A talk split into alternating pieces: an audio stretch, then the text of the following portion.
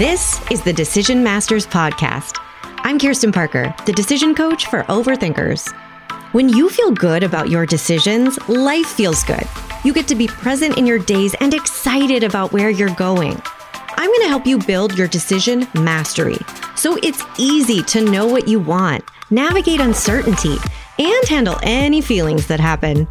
Whether you're in the middle of some overthinking angst right now, or you simply love feeling in charge of your choices, you're in the right place. Clear, confident decisions are right around the corner. Let's get into it.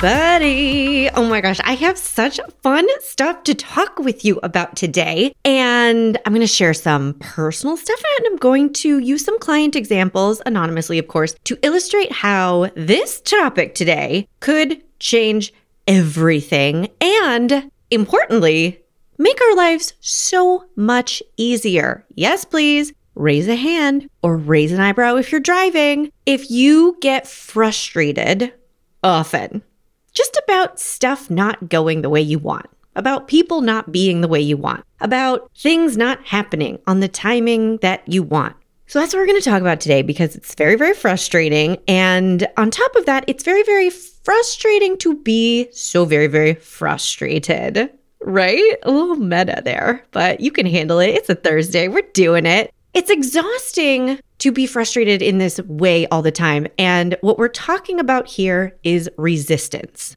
This is how we're going to cut our daily frustration in half and make our lives at least twice as easy. Let's be bold by looking at how resistance is functioning in our lives and maybe tweaking some things that are not working so well. So, if you are well on your way down the personal development path, you've likely encountered some talk about surrender. And even if you haven't, this is kind of what we're talking about today, but with a twist that you are going to like. A little lemony zest to make it super useful.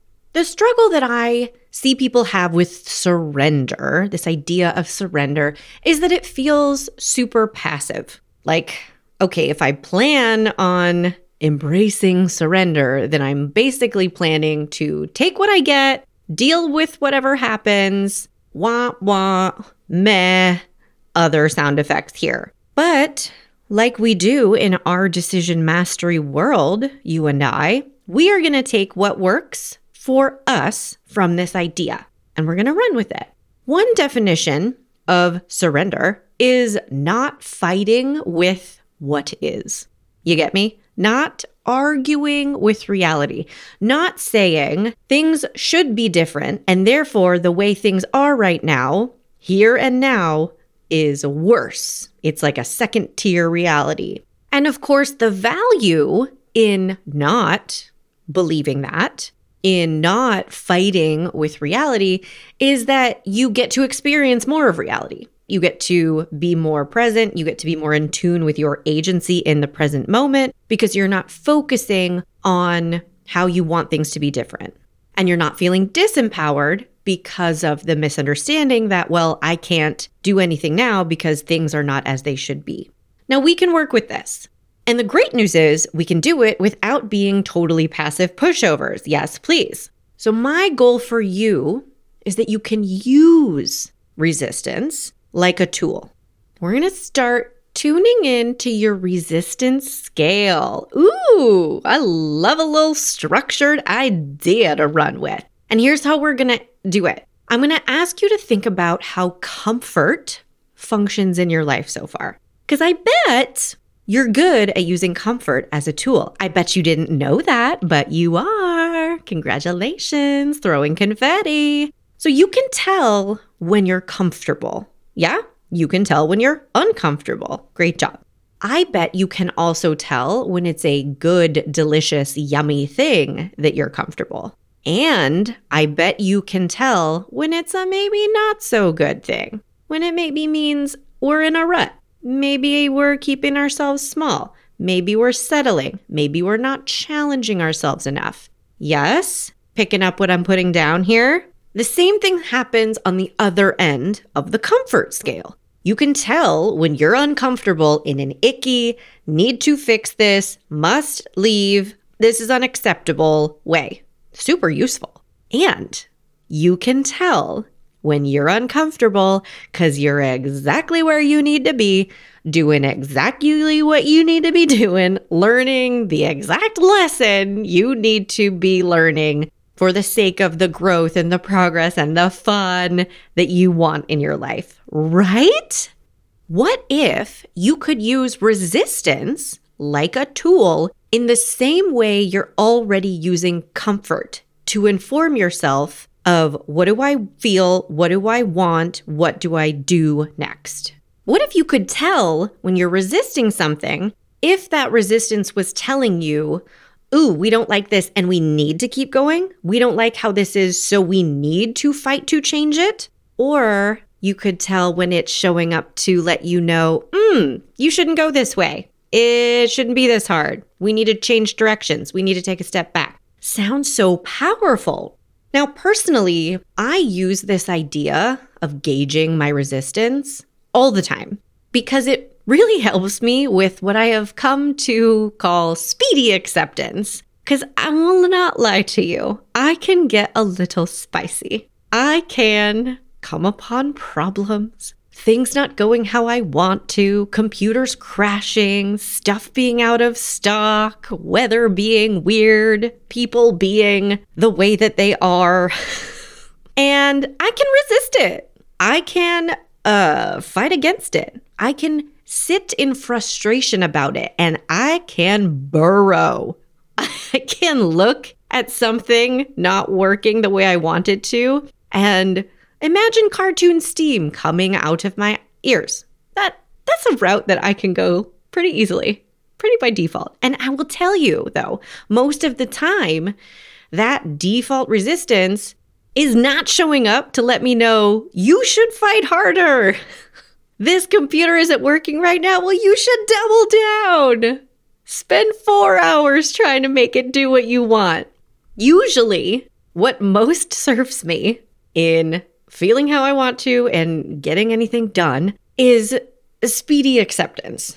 It's really imagining myself as coming upon a rock and being like, all right, well, I could spend the rest of this entire day trying to move this rock, or I could go around it like a river, flowing on around the obstacles. Super cheesy? Perhaps. Super useful? Absolutely. And I'm giving you these small examples right now. Like I go to the store with something in mind and I can't freaking find it. I run all over town looking for something for, I don't know, our house organization, our balcony decorating, something that, some problem I'm trying to solve and I can't find it. Sometimes in those moments, the most helpful thing for me to do is speedily accept this was not meant to be. I'm not supposed to get this today. I'm not supposed to find this. There's some better solution that I haven't thought of, or some better solution that's going to come to me. Something's going to happen that I don't need to try forcing in this way that I originally planned on. It happens a lot in my video editing. I do a lot of TikToks, and sometimes, you know, we uh we live with imperfect technology. A video gets deleted, you spend a long time editing something and then it doesn't save. And those are prime opportunities for resistance frustration. And you might not be a TikToker, I get it, but you might come across this in variations across your real life, right? In those moments, you have an opportunity to get really, really frustrated.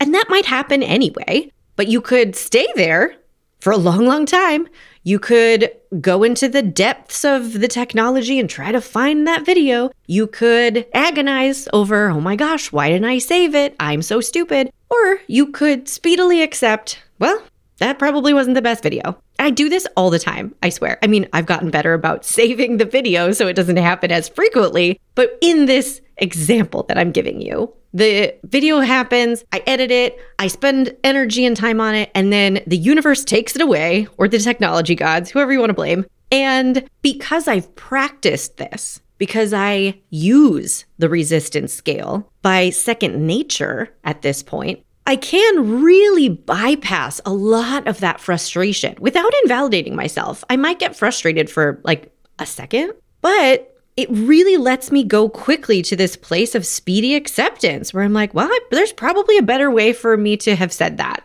So the video's not there anymore. We're going to do something else. And I want to introduce this idea to you to just put your mind on where is this resistance frustration coming up? How much are you fighting against what's happening? How does that feel for you? And might we be able to clean up some of that stuff so your days feel a little lighter, so your days feel a little easier? Now, let me give you a couple bigger examples because that was a small TikTok example which like i said i stand by because it is so so fun when my clients come to these sessions and we talk about what are we celebrating and they talk about hurdles that they didn't even have to jump over because they just walked around them it's like oh we thought we were going to do this this summer with the kids and that wasn't available and because it was like too late for us to sign up for it so we just did this instead boom zero resistance frustration zero time lost to that frustration zero inner angst and self judgment experienced. So yummy. Okay, so let me give you a couple of bigger examples to illustrate what can happen when you really start using the resistance scale and what impact it can have on bigger life choices. So, we're gonna do a couple client stories. One of my clients was feeling a lot of daily stress because things were not happening the way she and her team wanted. She runs her own company and she kept coming against disappointments, failures, technology not working, people quitting, people turning out to be bad at their jobs and having to fire them, deals not going through. And at each of these encounters, there was resistance frustration. I wish this wasn't happening. Do not like. She tuned into her resistance scale, though. She checked in. Am I feeling this way because I'm not meant to do this? This isn't meant to work out. I'm fighting the wrong fight, as it were. For her, though, her truth was super clear. And this was fun for her to affirm without feeling like she was second guessing herself. It was really valuable for her to check in and see do I like being on this path still? Am I still committed to this vision? And for her answer to be very trustworthy. Yeah, this is still what I want. I'm still committed to this. None of these problems happening, quote unquote, none of these challenges we're coming across are reasons to stop going.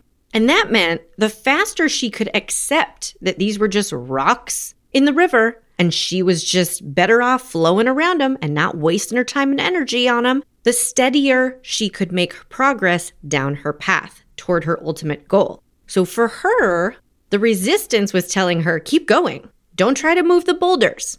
Be a river, flow around them. Interesting, right? Now, another client was on her own path she was going to get a very specific degree that was going to lead to a very specific type of job.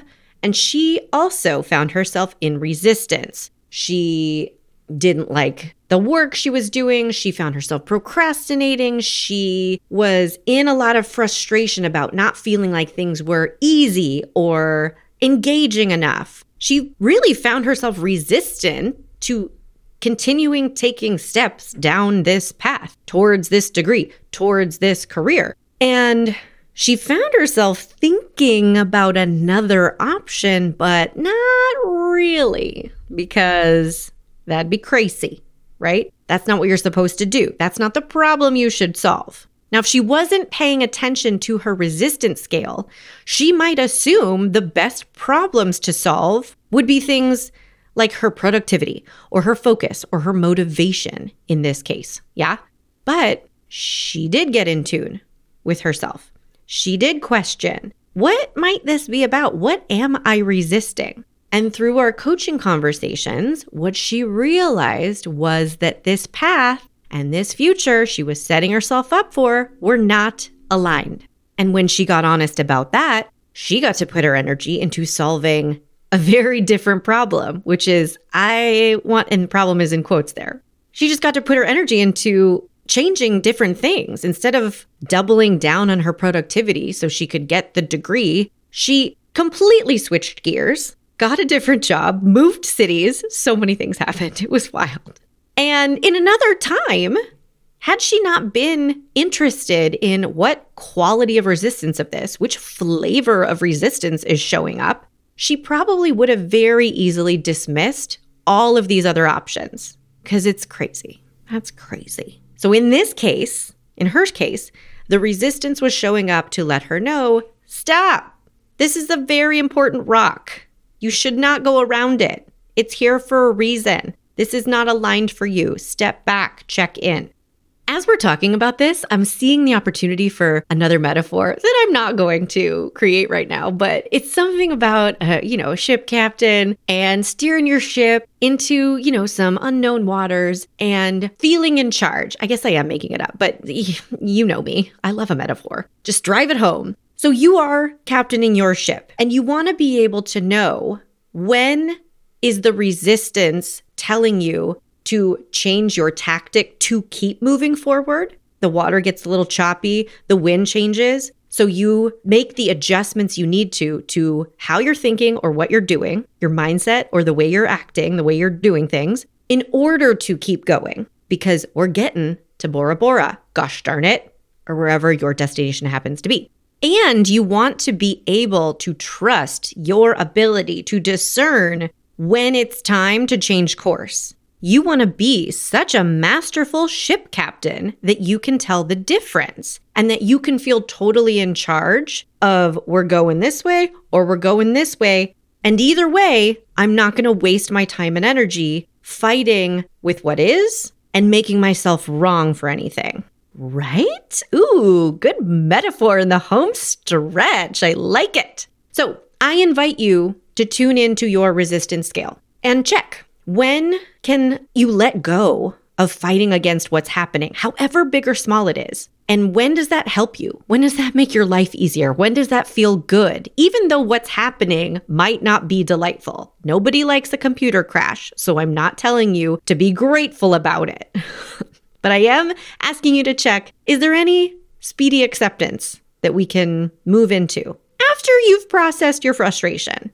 The more you practice tuning into your resistance scale and discerning what kind of resistance is happening, the more you'll trust your answers. And it will be so empowering and freeing. And you'll get to really trust the choices that you make based on that resistance. And everything might change for the better. I'm so excited for you. So I hope this idea is super interesting to chew on. I hope if you try it, you let me know. It is such a help when you rate and review the podcast and you let me know what resonated, what helped, what you liked. And it helps the podcast get into the hands and earbuds of many, many more people. So if you liked this episode or you're liking the podcast in general, I would really love if you could give us a little rating and a review and just let me know because I love hearing from you. And I hope you have a great weekend and I'll talk to you soon.